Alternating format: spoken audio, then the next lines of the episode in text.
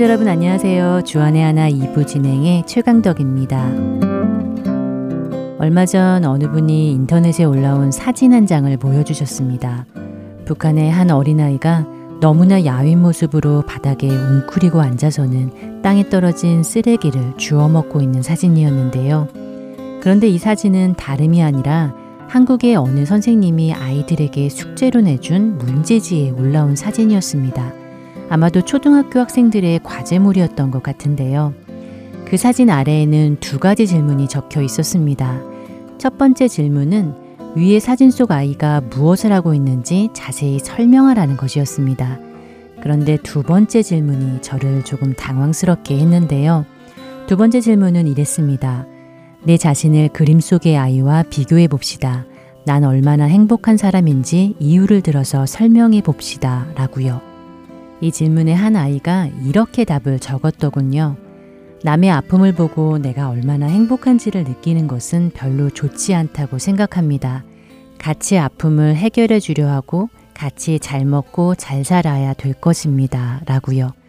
어린아이의 대답이 참 놀랍지 않습니까? 어쩌면 이 아이의 답변을 보고 선생님이 많이 부끄러워졌겠다는 생각이 듭니다. 그런데 한편으로는 이것이 오늘 우리가 사는 세상의 가치관이라는 생각에 마음 한구석이 씁쓸해지기도 했습니다. 행복이 무엇일까요? 우리는 어떤 때 행복하다고 느끼는 것일까요? 남들보다 내가 더 가지면 행복한 것일까요?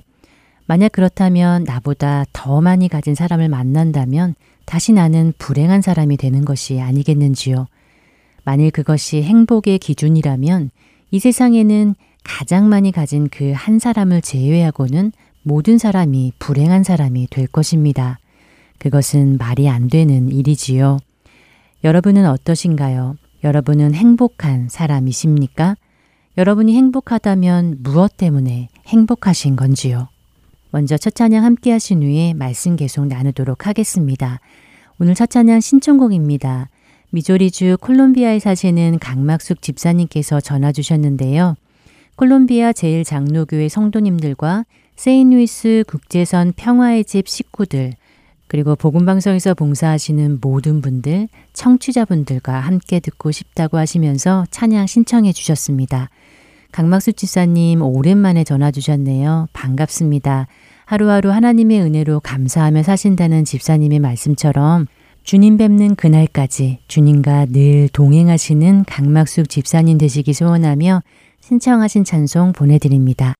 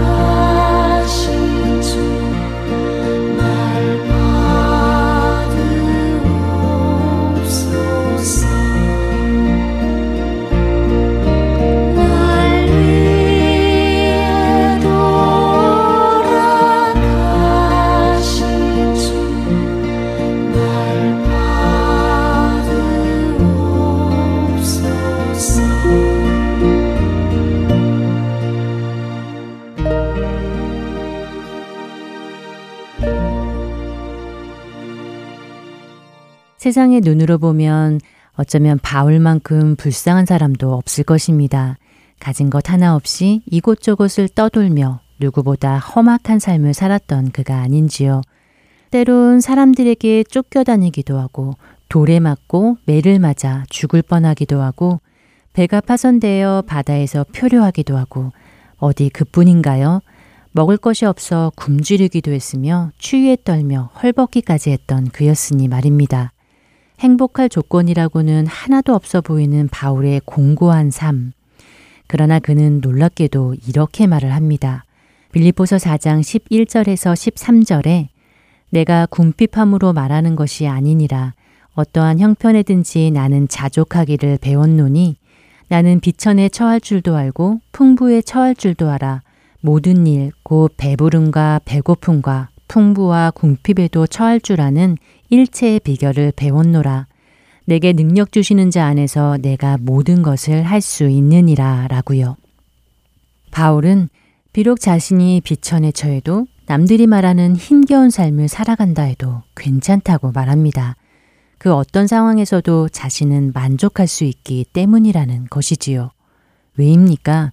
그에게 있어 행복의 조건은 내가 가진 것에 많고 적음에 있지 않았기 때문이지요. 그 무엇과도 비교할 수 없는, 그 무엇과도 바꿀 수 없는 예수님 안에 자신이 있기 때문이라는 것입니다. 그렇기에 바울은 자신처럼 하나님과 함께 일하는 자들을 고린도후서 6장 10절에서 이렇게 표현합니다. 근심하는 자 같으나 항상 기뻐하고 가난한 자 같으나 많은 사람을 부요하게 하고 아무것도 없는 자 같으나 모든 것을 가진 자로다 라고요. 세상 사람들의 눈으로 보면 하나님의 일을 하는 사람들은 걱정하고 슬퍼할 일들로 가득 찬 사람으로 보이겠지만 그러나 우리는 항상 기쁨으로 가득 차 있다고 말합니다. 가난해 보이지만 실상은 다른 많은 사람들을 부요하게 할 만큼 부유한 사람이라고 말입니다. 그렇기에 자신들은 모든 것을 가진 자라고 말하고 있는 것입니다.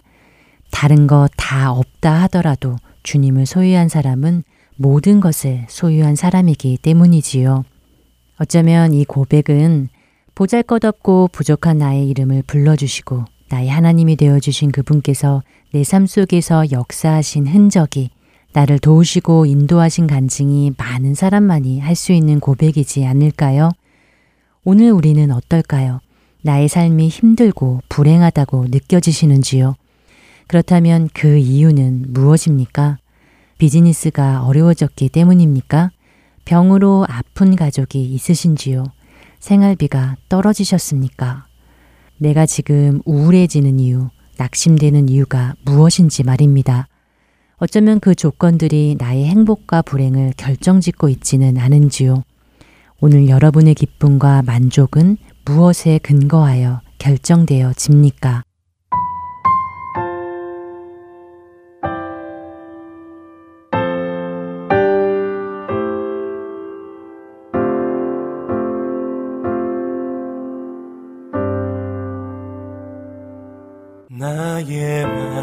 족과 유익을 위해 가지려 했던 세상 일들. 이젠 모두 다 해로 여기고 주님을 위해 다 버리 내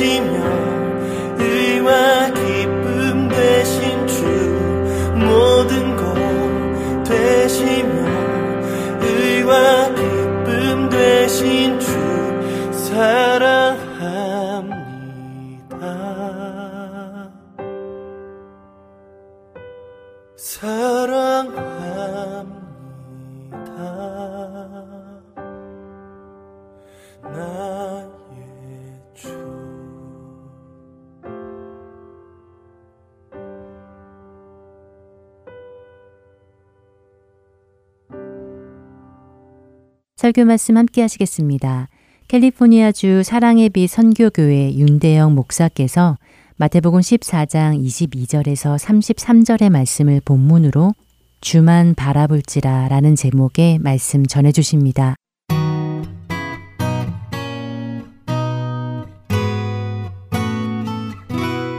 오늘 읽었던 이 본문을 가지고 함께 말씀의 은혜를 나누길 원합니다. 오늘 본문의 내용은 두 개의 사건의 이야기로 기록되어 있습니다.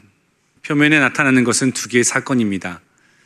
예수님께서 오병이어의 기적을 행하시고 많은 사람들이 예수님을 환호하고 왕으로 삼고져 왔을 때 그 제자들을 재촉가사 저편으로 건너가게 하시고 그 사람들을 흩으신 다음에 산으로 하나님 앞에 기도하러 갔던 그 내용과 그리고 저편에서 풍랑이 있는 바닷 가운데 고난받고 있는 제자들에게 무리를 걸어오셔서 또 베드로는 그 예수님을 보고 무리를 걸었다가 빠져 건진받은 이 두 개의 사건으로 우리가 볼 수 있습니다.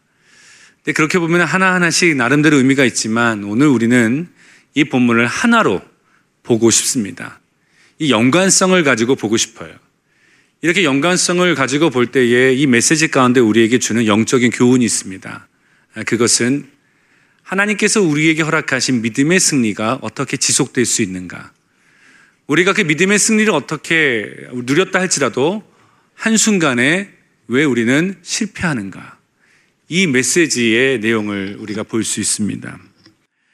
우리가 본문을 통해서 여러분이 그리스도와 함께 주님과 함께 동행하는 삶 가운데 계속되는 하나님의 능력과 역사가 있기를 간절히 마음에 소원하면서 우리가 말씀을 함께 나누기 원합니다. 어, 사람들을 보면 똑같은 사물을 봐도 관점이 다르고 생각하는 게 다르고 표현이 다른 경우를 보게 되죠. 어, 예수님께서 물 위에 걸어오시는 것을 보고 무서워 놀랐던 제자들이 있는 반면에 그 제자들 가운데서도 예수님이 물 위를 걷는 것을 보고 다른 사람이 생각하지 못했던 것을 청했던 사람이 있습니다. 그 사람은 베드로입니다. 베드로는 우리가 성경에서 그의 성격은 다혈질이고 그리고 급하고 흥분 잘하는 사람으로 알고 있습니다. 근데 그 기질을 얼마나 하나님께 귀하게 쓰셨던지 그 급하게 즉흥적으로 말하는 그 고백 가운데 위대한 고백을 하게 하셨어요. 주는 그리스도시요 살아계신 하나님의 아들이십니다. 이런 놀라운 고백도 하게 하셨고요. 또 예수님께서 내가 곧 잡혀갈 거다 말할 때에도 가장 마치 예수님을 지킬 만한 사람인 것처럼 내가 주님을 절대로 내가 떠나지 않고 보내지도 않겠습니다 했지만 며칠 지나지 않아서 새벽 미명에 닭이 오기 전에 예수님을 세 번 부인했던 일도 베드로가 했습니다. 또 예수님을 잡으러 왔던 그 제사장의 종 말고의 귀를 칼을 뽑아서 쑥 잘라버리는 그런 대책 없는 일도 했던 사람이 베드로입니다. 이게 대책 없던 이 베드로가 이 믿음에서도 대책 없는 믿음을 선포하기도 했습니다. 성전 미문에서 평생 동안 구걸했던 그 안진뱅이에게 다가가서 구걸하니까 내가 금과 은은 내게 없다. 돈은 없는데 내가 줄 것 없지만 내게 있는 것으로 내게 너에게 주노니 곧 나사렛 예수의 이름으로 일어나 걸으라면서 일으켰는데 일어났다는 거예요. 어찌 보면은 베드로는 하나님이 말씀하신 것에 너무나 단순하게 믿고 단순하게 행동했던 사람이 바로 베드로였습니다. 오늘 본문에서 보니까 그와 같은 모습이 또 나타납니다. 무리를 걸어오신 예수님을 볼 때에 나를 명하사 무리를 걷게 하소서. 그럼 내가 걷겠나이다. 나를 명하사 무리를 걷게 하라고 말씀하시면 내가 걸어서 예수님께 가겠습니다. 라는 청을 합니다. 여러분, 이 물을 걸을 수 있는 능력의 시작이 베드로에게 있었습니까? 예수님께 있었습니까? 예수님께 있었습니다. 당신이 걸으라고 말하면 나는 걷게 될 줄 믿습니다. 믿음의 능력은요, 내게 있지 않습니다. 그 믿음의 능력은 하나님의 말씀에 있습니다. 하나님의 말씀 앞에 우리는 순종하였더니 하나님께서 우리 믿음을 보시고 그 안에 능력과 역사를 행하여 주신 것입니다. 우리의 믿음의 본질은 그렇습니다. 하나님의 하신 말씀을 따라 살아갈 때 그 말씀 가운데 담겨져 있는 은혜로운 복들을 우리는 누리며 살아갑니다. 하나님은 약속의 말씀을 붙들고 나아가는 자를 실망시키지 않으십니다. 하나님의 말씀을 붙들고 나아가는 그 사람을 책임져 주십니다. 하나님은 그 말씀을 붙들고 나아가는 자를 지켜주시고 세워주십니다. 하루 종일 빈 그물로 허무하고 헛된 인생을 살았다 할지라도 다시 한번 말씀을 의지하여 그물을 내리면 그 그물이 찢어질 만큼 하나님께서 역사하십니다. 주님은 말씀 가운데 그렇게 하신다고 항하셨습니다. 믿음은 무대뽀가 아니에요. 믿사옵고 믿사오니 믿사옵나이다. 모든 것을 다 그냥 믿는 걸로 끝나는 것이 아닙니다. 믿음이라는 것은 내가 할 수 없다라는 나의 현실이 있어요. 내 상황이 그렇습니다. 그런데도 불구하고 백지와 같은 나의 인생에 하나님께서 행하라는 글자를 쓰시면 내 생각과 상관없이 상황과 상관없이 할 때에 나타나는 믿음의 능력이 우리에게 있다는 것입니다. 이게 믿음의 삶입니다. 베드로도 동일했습니다. 오라 그 말을 하시면 내가 걸을 수 있습니다. 라는 믿음을 드렸습니다. 예수님께서 오병이의 기적을 행하셨을 때에도 예수님도 하나님의 말씀 앞에 순종하는 기적이었습니다. 예수님은 늘 그렇게 말씀하셨어요. 아버지와 나는 하나이다. 나를 본 자가 아버지를 본 거다. 내 말이 하나님의 말씀이다. 한 예수님은 항상 하나님의 말씀을 기준으로 해서 말하고 행하고 전하셨습니다. 이 오병이의 기적 또한 광야에서 이스라엘 백성들이 먹을 것이 없을 때 만나와 메추라기로 그 영양분을 공급할 때에 그 역사가 신약에서는 이와 같이 나타난 것이고 옷과 신발이 헤어지지 않게 하셨던 것, 떡 가루와 기름을 가지고 마지막 이것을 먹고 죽으려 했던 사르반 여인이 엘리사에게 이것을 드렸을 때 그 가정의 기름이 마르지 아니하였던 넘치는 그 은혜의 역사가 구약에도 있지만 예수님이 그 사건을 가지고 오병이의 기적을 행하신 것입니다. 5천 명을 먹이시고 열두 강중에 남으시는 그 역사를 행하셨습니다. 예수님 또한 늘 하나님의 말씀 가운데 행하셨고 베드로 또한 그 말씀을 행할 때 하나님의 기적과 역사 가운데 들어갈 수 있었습니다. 여러분 이 일들은 저와 여러분에게도 동일하게 이루어지는 일들입니다. 누가 뭐라고 하든 이렇다 저렇다 할지라도 우리가 하나님의 말씀 앞에 자로나 우로나 치우치지 않고 가면 두려움이 있어도 어려움이 있어도 그 말씀대로 가면 그 뜻을 따라 가면 하나님께서 주시는 은혜와 축복이 저와 여러분에게 있는 줄 믿습니다. 우리는 그 길을 걸으며 삽니다. 그래서 우리는 이런 말씀을 나눌 때마다 아멘, 아멘, 아멘으로 화답합니다. 근데 여러분 이 아멘이라는 말이 무슨 뜻인지 아십니까? 예, 그렇습니다. 예, 그 말이 맞습니다. 예, 그렇게 될 줄 믿습니다.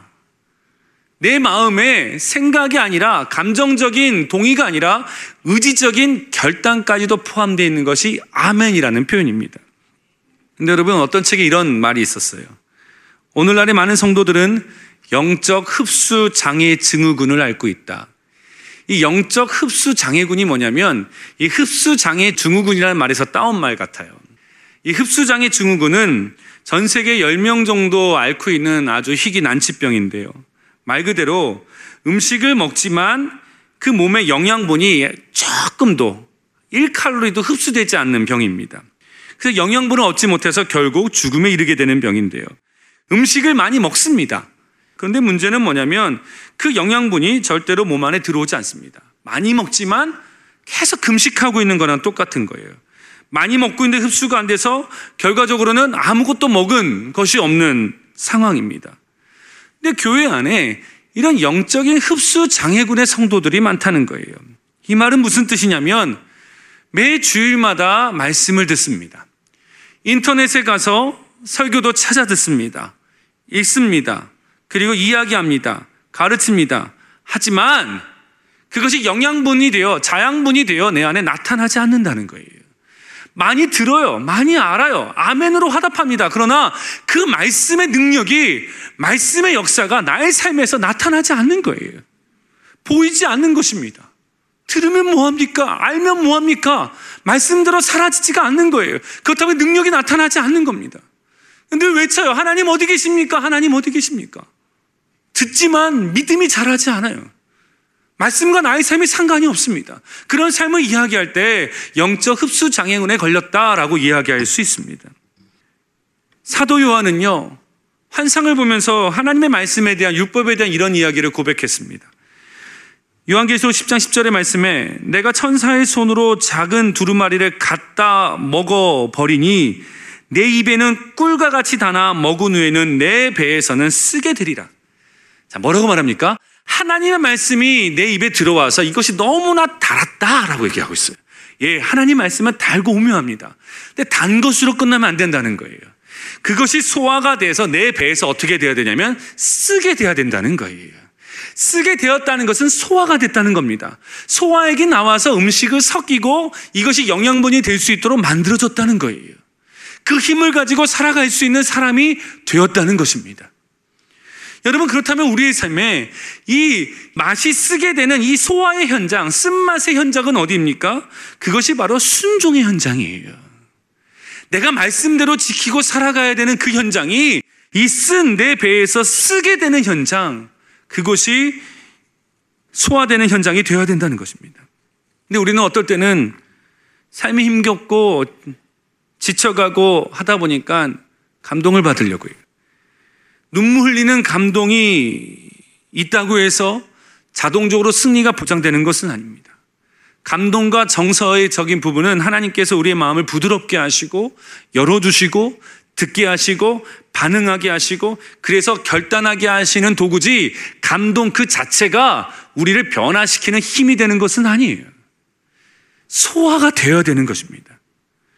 사랑하는 성도 여러분, 저와 여러분이 영적인 승리가 말씀에서 옴을 믿고 그렇게 살아왔고 걸어갔지만 오늘 본문에 나오는 것처럼 예수님과 베드로에 보면 상반된 모습을 우리가 보게 됩니다. 예수님은 이런 영적인 승리에 지속했던 모습이 나타나고 베드로는 영적인 순간이 얼마 지나지 않아 무너짐의 순간으로 바뀌었던 모습이 오늘 본문에 등장하고 있습니다. 베드로는 무리를 걸었던 사람입니다. 대단한 일이죠. 엄청난 사건을 행했던 사람입니다. 다른 제자들이 볼 때 역시 수제자 베드로가 달라. 이야, 박수를 받을 만한 놀라운 일을 행했던 사람입니다. 그렇지만 그의 이 승리는 그렇게 오래 가지 않았습니다. 왜 이렇게 됐을까요? 30절의 말씀은 이렇게 말합니다. 바람을 보고 무서워 빠져가는지라. 바람을 봤다는 거예요. 그러면 바람을 보기 전에 베드로는 어디를 보고 있었을까요? 예수님을 보고 있었습니다. 예수님을 보고 갈 때는 그냥 계속 아무런 문제 없이 걸어갔는데 한순간 바람을 본 순간에 그가 몸이 빠져가기 시작했다는 거예요. 힘이 빠져서가 아닙니다. 바람을 봤습니다. 바람을 보니 무서웠습니다. 바람을 보니 내 앞에서 예수님이 보이지 않기 시작합니다. 예수님이 안 보이니 상황은 그와 똑같은데도 불구하고 모든 것이 두렵고 무서운 거예요. 순간 믿음이 사라지고 몸이 물속에 빠지기 시작합니다. 이 바람을 봤다라는 이 말의 헬라어가 그 블레본이라는 말을 쓰는데 이 말의 의미는요. 동시적인 동작을 말해요. 무슨 얘기냐? 바람을 보고 두려워서 빠진 것이 아니라 바람을 보자마자 몸이 빠지기 시작했다는 거예요. 함께 일어난 사건입니다. 그러니까 우리가 그리스도를 닮아가고 예수를 믿는 신앙생활 가운데 한순간 예수님을 향한 시선을 우리가 놓고 나를 두렵게 하는 바람을 본 순간 나는 빠지는 삶으로 시작되기 바로 시작된다는 거예요. 바람을 보면 믿음이 사라지고 능력이 멈추고 믿음이 아니라 타락한 이성, 난 무리를 걸을 수 없어. 하나님은 나에게 역사하지 않아. 그 타락한 부정적인 이성이 나를 장악하게 만듭니다. 그래서 넘어지고 쓰러집니다. 성도님들을 만나면 이런 얘기를 하실 때가 있어요. 목사님, 예전에요, 제가요, 이런, 이런, 이런, 이런 험한 일을 하나님 앞에 드렸습니다. 목사님, 우리 교회가요, 과거에 산 넘고 물 건너 바다 건너서 얼마나 하나님 앞에 이런 엄청난 역사를 행했는지 모릅니다. 아, 대단했습니다. 엄청났습니다. 어마어마했습니다. 막 이런 말씀을 하세요. 그, 그 다음에 우리가 고백은 앞으로도 하나님께서 이런 어마어마한 일들을 행하셔서 지금도 역사하여 주시고 하실 줄 믿습니다. 여기까지 가야 되는데 과거에 이렇게 이렇게 이렇게 했습니다. 그런데 지금 이 상황이 경제가 이래서 지금은 어쩔 수 없이 이래서 이래서 이래서 이렇습니다라고 얘기한다면 여러분 하나 아셔야 되는 게 있어요. 그 과거에 이러 이래서 했던 그것이 하나님이 하신 겁니까? 내가 한 겁니까? 내가 한 거예요. 그렇게 돼버리면요. 하나님은 환경에 제한되지 않습니다. 상황에 묶인 분이 아니세요. 환경과 상황이 그렇다 할지라도 하나님은 행하실 일을 행하십니다. 우리가 하려고 하니까 지금은 안 된다고 얘기하는 거예요. 시선을 하나님께 아니라 바람을 보기 시작하니까 그 순간부터 어떻게 됩니까? 내 이성이 나를 지배하기 시작합니다. 믿음이 나를 다스리는 것이 아니라는 거예요. 사는 성도 여러분, 교회만 그렇겠습니까? 여러분의 삶도 마찬가지예요. 무슨 일을 만나든 어떤 일을 겪든지 나는 주님과 함께 달려갈 수 있습니다라고 고백했던 저와 여러분인데 기적을 체험했던 분들인데 이제는 뭐 하나 문제만 생기면 너무나 힘든 거예요. 별거 아닌 것도 힘든 거예요. 어떨 때는 자녀가 갖고 오는 그 통지서 하나에도 가슴이 털컹털컹 겁먹고 정부기관에 마크가 찍혀 있는 그것만 딱 봐도 이게 뭔 일이지 막 두렵고 알고 보니까 아무것도 아니었고 이런 일들이 재차 반복되잖아요. 뭐가 문제입니까? 우리의 시선이 어느 순간부터 주님이 아니라 바람과 같은 것에 시선이 머물기 시작했어요. 사는 성도 여러분, 부는 바람 보지 마십시오. 문제, 거기에 시선 두지 마세요. 믿음의 주요 온전케 하시는 예수 그리스도를 바라보는 것. 저와 여러분이 걸어갈 길입니다. 예수님은요, 오늘 본문을 통해서 그것을 제자들에게 이미 앞서 보여주셨어요. 오병이어 기적을 행하자 많은 사람들이 군중들이 예수님을 왕으로 삼기 위해서 몰려듭니다. 어마어마하게 몰려들었어요. 그러니까 사람들이 예수님을 칭찬하고 그를 높이고 예수님의 제자들까지도 아, 당신 대단하다고 그가 왕이 되면 한 자리가 하겠죠. 막 이런 이런 박수를 막 치니까 제자들은 그 자리에 계속 있고 싶었습니다. 나를 칭찬해 주니까, 나를 인정해 주니까. 예수님이 어떻게 했냐면요. 마태복음 14절의 말씀에 이렇게 말합니다. 예수께서 즉시 제자들을 재촉하셨다고 말하고 있어요. 이 재촉하셨다는 말은 아난카조라는 말인데 강제로 보내셨다, 강제로 행하셨다는 말이에요. 제자들이 그곳에 딱 눌러 앉아가지고 백성들이 주는 칭찬과 명성을 다 받으려고 할 때 예수님께서 재촉하사 강 저편으로 보내시고 제자를 보낸 다음에 예수님이 혼자 5천 명의 사람들을 이렇게 데리고 있었던 것이 아니라 그들 또한 흩으셨습니다. 그럼 예수님이 사람을 싫어하셨던 분일까요? 이렇게 박수 받거나 칭찬받는 거 원치 않으셨을까요? 아니에요. 하나님의 성품 가운데는요, 나의 찬양을 그 어떤 이방신에게도 내가 지지 않겠다. 나는 질투하는 하나님이다. 라고 말하신 분이 우리 하나님이세요. 그 성품이 예수님께도 있습니다. 하나님 아버지의 집에 헛된 것을 채울 때 성전을 깨끗하게 청결하였던 그 본성이 예수님 안에도 있습니다. 나를 찾고 나를 높이는 거 왜 예수님이 방해하겠어요? 여러분, 종려나무 가지를 들고 6월절에 왕으로 입성하실 때 호산나 다윗의 아들 예수여 우리를 불쌍히 여기소서 할 때에 예수님이 그들을 흩으시면서 홀로 그 길을 걸어가지 않으셨습니다. 받으셨습니다. 근데 문제는 뭐냐면 이 요한복음 2장에서도 그 가나의 혼인 잔치에서 그 마리아가 이런 일을 할 때 이렇게 얘기하잖아요. 내 때가 아직 이르지 아니하였나이다. 지금 상황이 예수님의 때가 아직 이르지 않은 상황이에요. 그 가운데 왕으로 세우려고 합니다. 명성, 칭찬 너무나 도움이 되겠죠. 그러나 그것이 계속 걸어가야 될 하나님이 내게 맡기신 사명을 걸어가는 길에 방해가 되는 거였다는 거예요. 내가 높임 받아서 내가 칭찬받아서 하나님의 전적으로 의지하고 십자가의 길을 걸어가는데 그 모든 칭찬과 명예와 그 모든 환호성이 방해가 될 수 있고 나를 넘어뜨릴 수 있기에 그것을 다 던져버리고 홀로 기도하기 위하여 하나님 곁으로 갔다는 거예요. 이유는 뭡니까? 계속적인 예수 그리스도의 십자가의 길을 승리하며 걷기 위해서 가셨다는 거예요. 이 두 가지 모습에서 우리가 느껴지는 게 뭡니까? 무엇을 보고 사는가? 예수님은 끝까지 나를 보내신 하나님 앞에 포커스 뒀습니다. 베드로는 불어오는 바람에 포커스 뒀어요. 여러분, 사람은요, 박수와 칭찬에 참 약해요. 다 칭찬받기 원하고요. 다 인정받기 원하고요. 다 잘했다 이야기 듣기 원하는 마음이 있어요. 그런데 교회 안에서 그런 격려가 필요하지만 그것에 우리가 포커스를 두고 그것에 관심을 갖고 살아가면 어느 순간에 내 모습을 잃어버려요. 내가 얼마나 연약한 자인지 하나님이 없이는 살 수 없는 자인지를 망각하게 되고 교만해집니다. 마치 내가 뭐가 된 것처럼 말하고 행동하기 시작합니다. 교만은요, 패망의 선봉이고요. 거만함은 넘어짐의 앞잡이에요. 당연한 결과예요. 그러기에 우리의 시선은 거기에 두어서는 안 되고 계속적으로 나를 이끄시는 하나님께 포커스를 둬야 되는 거예요. 예수님은 홀로 남으셔서 하나님께 기도하러 가셨습니다. 사한 성도 여러분, 계속적인 승리의 길이 무엇입니까? 그것은 내 시선을 오직 주께로 고정하는 거예요. 그거 보고 가는 것입니다. 조용히 주님께 나가 무릎을 꿇고 나의 나된 것은 하나님의 은혜입니다. 라고 고백하는 것. 교만해지고, 교만해지고 높아지려는 마음을 십자가에 늘 못 받고 날마다 내가 하나님의 주권 안에 있음을 고백하며 겸손하게 사는 것. 그렇지 않으면 나의 포커스 두면 바람에 내가 시선을 두면 어느 순간 내가 바람 때문에 바람을 보고 물에 빠집니다. CCM 가사 중에 이런 가사가 있어요. 내게로부터 눈을 들어 주를 보기 시작할 때 주의 일을 보겠네. 내가 바람을 보기 시작하면 나를 두렵게 만드는 그 문제를 보기 시작하면 어느 순간 하나님이 안 보이기 시작해요. 나와 함께 하신 게 맞나? 앞으로 함께 하신 게 맞을까? 하나님은 어떻게 역사하실까? 막막하고 불안할 수밖에 없어요.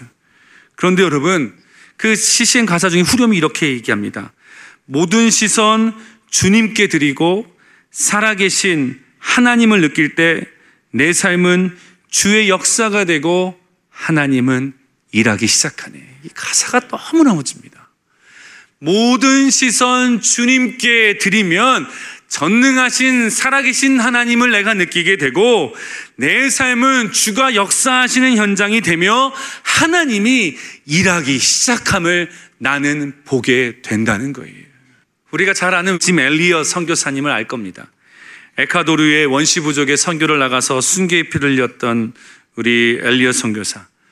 그 아내 엘리자벳 엘리엇은 그 남편이 죽었던 그 땅에 성경 번역가로 들어가서 복음을 전하고 또 딸과 함께 2년 동안 그들과 함께 생활하면서 다시 미국으로 왔어요. 우리가 아는 이야기는 여기까지 아는데 그 다음 이야기 스토리를 우리가 잘 몰라요. 미국으로 돌아온 이 엘리자벳은 사람들의 식어져 버린 냉담, 시간이 지나니까 그 당시에도 그분의 뭐 선교 일에 대해서 관심이 덜해졌나 봐요. 냉담과 또 몰 인정 속에서 엘리자벳은 힘겨운 삶을 살 수밖에 없었습니다. 재혼을 했지만 새 남편을 만나 이제 안정된 삶이 이어질 줄 알았지만 그만 그 새 남편도 암으로 죽게 되었고 또 다시 재혼을 했지만 인생의 시련이 이 엘리자벳 인생에서 사라지지 않았습니다. 여러분 이렇게 되면 우리는 하나님 앞에 좀 항명한 그 좀 따지고 싶은 게 있어요. 그렇게 하나님의 나라를 위해서 미라처럼 살았으면 하나님이 이 땅에서 보장을 해주셔야 되는 거 아닙니까? 당연한 거 아닙니까? 그런데 남편을 잃고 복음을 전하고 왔는데도 불구하고 돌아와서 미국의 삶이 이 엘리자벳 이 여사에게는 그렇게 쉽지 않은 삶이 펼쳐졌어요. 근데 이런 어려움과 시련이 있을 때 이 험한 인생을 걸어가는 엘리자벳이 나는 승리하였다라고 말하면서 고백하는 내용이 이분의 책에 나옵니다. 이렇게 얘기해요. 내가 밀림에 살 때에 내 곁에 항상 나를 안내하는 안내자가 있었습니다. 종종 세찬 시내를 건너야 할 때에 나는 무서워 도무지 건널 수 없었습니다. 떨어질 것만 같았지만 나에게 오직 중요한 한 가지, 그것, 그것은 나의 길을 인도하는 인도자의 손이 있었습니다. 그분이 나와 함께 그 고통의 길에 있다는 사실, 그것이 나에게 가장 필요한 것이요. 오직 그것뿐밖에 없습니다. 이 고백과 함께 이런 찬양을 이야기합니다. 가는 길이 온통 어둡게만 보여도 하나님은 실수하지 않으신다네. 내가 가는 길이 혼통 캄캄하고 어두워 보여도 하나님은 실수하지 않으신다네. 하나님께 시선을 고정하니까요. 어떤 고백을 하게 되냐면 인도자 대신 주님을 내가 알게 되고 하나님은 실수하지 않으신다네. 하나님은 지금도 일하신다네. 이 고백을 드리게 되는 거예요. 여러분 어느 순간부터 하나님의 시선을 놓치지 않았습니까? 여러분의 시선은 어딜 향해 있습니까? 여러분 육신의 연약함입니까? 내일에 대한 두려움입니까? 현재 자녀의 상황입니까? 가정의 불화입니까? 그 무엇입니까? 여러분이 그것에 시선을 둔다고 해서 그 문제가 해결되던가요? 아니에요. 우리가 시선을 그 문제의 바람에 두지 않고 주님께 두기 시작하면 우리는 이렇게 고백할 수 있습니다. 내가 지금 시련을 겪어도 하나님은 실수하지 않으신다네. 하나님은 지금도 일하신다네. 역사하신다네. 그 길을 걸어갈 수 있는 거예요. 전 베드로 인생 가운데 오늘 본문을 보자 안타까운 거는 그가 예수님을 끝까지 보고 갔다면 그 바다 한 목판에서 예수님과의 만남은 어땠을까? 상상만 해도 너무 짜릿한 거예요. 배에서 박수를 팍. 여러분 상상만 해도 너무 좋지 않습니까? 우리가 천국 가는 길이 그런 거잖아요. 주님 끝까지 봤을 때 주님 안아주시고 믿음의 성도들이 같이 박수치고 근데 어때요? 예수님 붙잡은 손은 두려워 무서워서 물에 빠져 살려달라고 한 그 손, 그거 잡아주시죠. 이렇게 억지로 끌어올라온 손을 붙잡고 가는 거예요. 주님 바라보고 가면 그 승리가 우리에게 있습니다. 사한 성도 여러분, 우리의 시선을 주님께 돌리십시오. 부는 바람과 들려오는 환호성에 마음 두지 마세요. 나를 창조하시고 나를 지으신 그분, 나를 끝까지 포기하지 않고 나를 이끄시는 그분께 시선을 고정할 때마다 풍랑이는 바다라 할지라도 바다 위를 걸어야 되는 상황이라 할지라도 내 힘이 아니라 주가 주시는 능력으로 우리가 그 길을 승리하며 걷게 될 줄 믿습니다. 그렇게 살아가는 저와 여러분 되기를 주 이름을 축원합니다.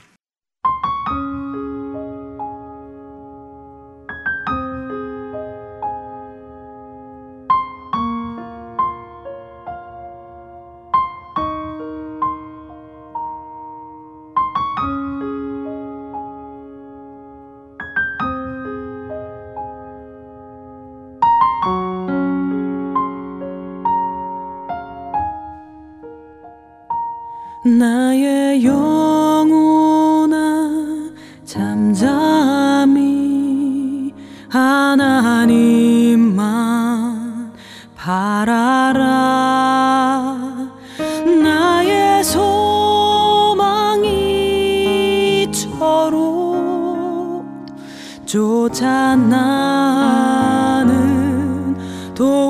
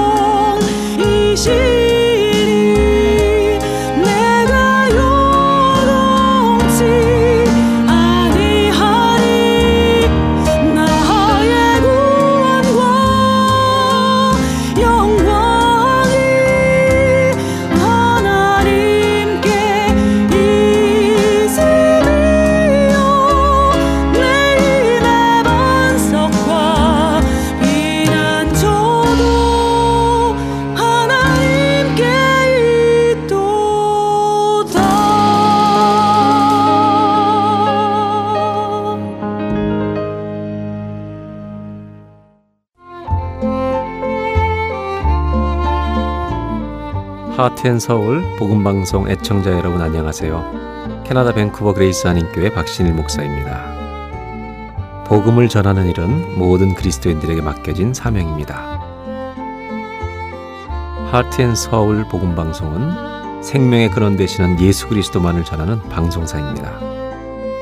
여러분의 기도와 후원으로 이 사역은 계속될 것입니다.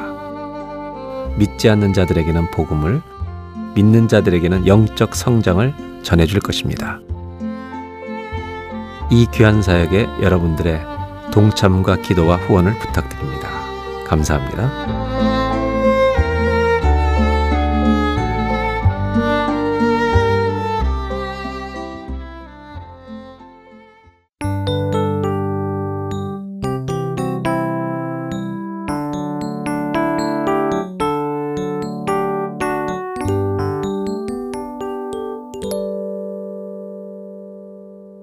이어지는 프로그램 오스왈드 챔버스의 주님은 나의 최고봉 강순규 아나운서가 낭독합니다.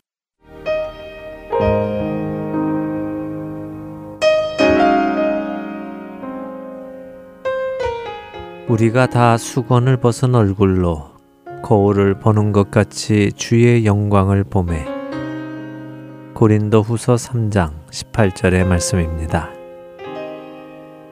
하나님의 종이 된 사람은 홀로 서기를 훈련해야 합니다. 자기 자신이 혼자라는 사실이 느껴지지 않을 만큼 훈련을 받아야 합니다. 처음 그리스도를 믿고 그리스도인이 되면 우리는 실망이 찾아오는 단계를 지나가게 됩니다. 그동안 내 삶의 빛을 비추어 주던 사람들이 내 곁을 떠나고 내게 힘이 돼 주던 사람들이 나를 떠나는 일들이 생깁니다. 바로 이런 상황에 우리는 빨리 적응해야 합니다. 내가 혼자 남았다라는 사실조차 느껴지지 않도록 빨리 적응해야 합니다. 이렇게 될 때 우리는 비로소 내가 바라볼 분은 주님밖에 계시지 않다는 것을 알게 됩니다.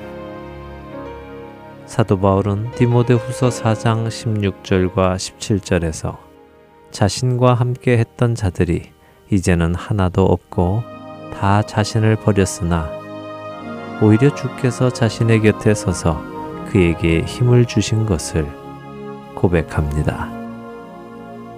우리는 우리의 믿음을 사라져버릴 사람이라는 빛 위에 세울 것이 아니라 영원히 꺼지지 않을 빛이신 주님 위에 세워야 하는 것입니다. 우리는 내게 크고 중요한 도움이 되던 사람이 떠나갈 때 슬퍼합니다. 그러나 그 크고 중요한 도움이 되는 그 사람은 마땅히 나를 떠나야 하는 사람입니다. 그런 일이 우리에게 일어날 때 우리가 해야 하는 일은 떠나는 그 사람을 보며 슬퍼하는 것이 아니라 떠나지 않으시는 주님의 얼굴을 찾는 것입니다. 만일 여러분에게 하나님의 얼굴을 바라보는 것을 막는 그 무언가가 있다면 그것이 무엇이든지 단호하게 거절하십시오. 만일 여러분께서 여러분의 모든 일 속에 하나님의 얼굴을 먼저 보려고 찾으신다면 여러분에게는 항상 그분의 영광이 머무르게 될 것입니다. 모세는 하나님 앞에서 그분과 말하였기에 자신의 얼굴 피부에 광채가 났었습니다. 그러나 그는 그것을 깨닫지 못했습니다. 이처럼 그리스도의 종이란 먼저 주인이신 주님의 얼굴을 뵙고 그 후 사람들에게 나아가 전하는 사람입니다. 그리고 그리스도를 위한 이 사역의 특징은 사역자 자신도 의식하지 못하는 사이에 모세처럼 주님의 영광에 머물러 있게 되는 것입니다. 우리가 부르심을 받은 이유는 우리의 의심을 나열하기 위함도 아니요 하나님과 자신만 아는 개인적인 신앙 체험의 황홀함을 드러내기 위함도 아닙니다. 주님의 종으로서의 삶의 비결은 언제나 나를 하나님께 맞추고 유지하는 것입니다.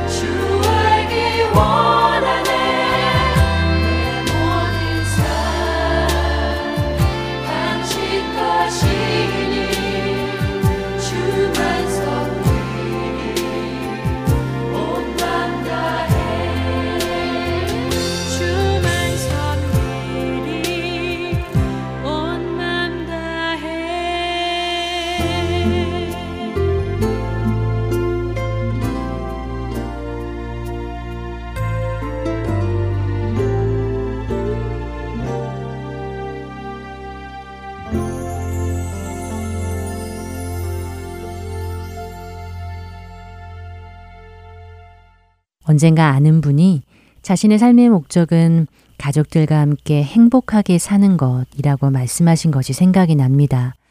그렇지요. 모든 사람은 행복해지기를 원할 것입니다. 그리고 그 행복의 조건은 다 다르겠지요. 어떤 사람은 돈이 나를 행복하게 해줄 거라 생각할 것이고, 어떤 사람은 명예를 얻어 많은 사람이 나를 인정해주면 행복할 거라 생각할 것입니다. 또 누군가는 성공이 나를 지켜줄 것이라 믿으며 수단과 방법을 가리지 않고 성공을 향해 달려가기도 합니다. 그런가 하면 아프지 않고 건강하게 사는 것이 행복의 비결이라고 생각하는 사람도 있겠지요. 그러나 우리가 잘 알듯이 세상의 그 어떤 조건도 우리를 만족하게 해줄 수는 없습니다. 내 삶 속에서 하나님을 경험한 사람은 비록 지금 사망의 음침한 골짜기를 다닐지라도 주님이 지팡이와 막대기로 자신을 늘 인도하시며 함께 해 주실 것을 믿기에 두려워하거나 근심하지 않고 항상 기뻐할 수 있을 것입니다. 이 길 끝에 무엇이 기다리고 있는지 아는 사람만이 누릴 수 있는 참 기쁨 말입니다. 그 사람만이 어떤 상황과 조건에도 행복할 수 있을 것입니다. 다음 한 주간 그 행복을 누리는 우리 모두 되기 소원하며 주하나 하나 2부 여기서 마치도록 하겠습니다. 지금까지 구성과 진행의 최강덕이었습니다. 안녕히 계세요. 나 무엇과도 주님을 바꾸지 하늘이 다른 어떤 은혜 구하지 않으리 오직 주님만이 내 삶의 도움이시니 주의 얼굴 보기 원합니다